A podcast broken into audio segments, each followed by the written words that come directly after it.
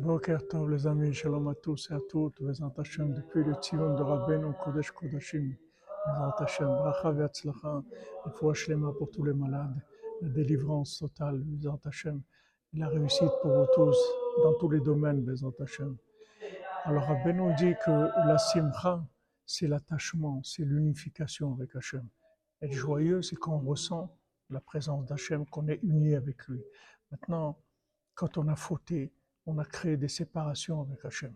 Donc maintenant, comment on va être Bessimcha? Puisqu'il y a des choses qui nous séparent de lui. Donc là, on a besoin de faire semblant, on a besoin de Meshone Freiler, de dire, malgré ça, je vais faire semblant d'être joyeux. Et quand on fait semblant, on déclenche, on déclenche la force d'attraction d'Hachem et de la joie dans Hachem.